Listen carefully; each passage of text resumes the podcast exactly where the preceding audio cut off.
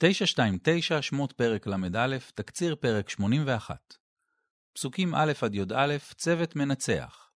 אחרי חמישה פרקים מצויות בידינו ההוראות המפורטות להקמת המשכן מהמסד ועד הטפחות, מהאדנים ועד היריעות, מהארון ועד המזבח, כולל כל המידות והמרשמים הסודיים. מה חסר? רשות מבצעת. זאת תמונה בפרק הזה ותורכב משני אומנים, בצלאל בן אורי בן חור למטה יהודה, ואוהליאב בן אחיסמך למטה דן. אנחנו לא יודעים מה הכישורים ששניהם הביאו מהבית, אבל לרגל המינוי הם קיבלו חיזוקים.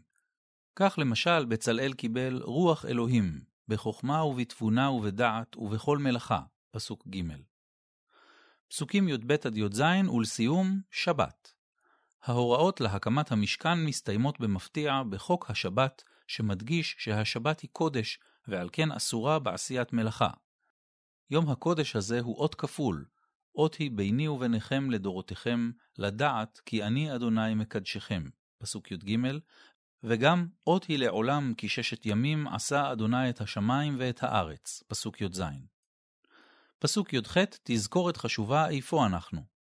ויתן אל משה ככלותו לדבר איתו בהר סיני, שני לוחות העדות, לוחות אבן כתובים באצבע אלוהים. בסוף פרק כ"ד עלה משה אל האלוהים להר, וכל מה שנמסר לנו בפרקים כ"ה עד ל"א הוא רישום השיחה, או אולי המונולוג, שהתנהלה במשך ארבעים יום ולילה. כעת מקבל משה את לוחות העדות, לוחות הברית, והוא אמור לצאת לדרך אל מחנה ישראל הנמצא למרגלות ההר. מה קרה בינתיים במחנה? איך יקבלו ישראל את משה ואת הלוחות שבידו? חכו לפרק הבא. למה כדאי לשים לב בפרק? אחת, ראש טוב, חכם לב. בעולם המושגים של התנ"ך, הלב הוא דווקא משכן המחשבות ולא הרגשות. לכן ברוכי הכישרון שיעסקו במלאכת הקמת המשכן וכליו, מכונים חכמי לב, פסוק ו'. למה כדאי לשים לב בפרק 2? שמות מרמזים. לשמות שני מובילי העשייה משמעות דומה, בצלאל בצילו של האל, אוהליאב באוהלו של האב. מי שלא הבין ממה שנאמר במפורש, יכול להיעזר ברמז. האומנים וכישרונם הם בחסות האל. למה כדאי לשים לב בפרק 3? המנורה הטהורה, פסוק ח'. למה מכל הכלים דווקא המנורה זכתה לתואר הטהור? לפרשנים פתרונים.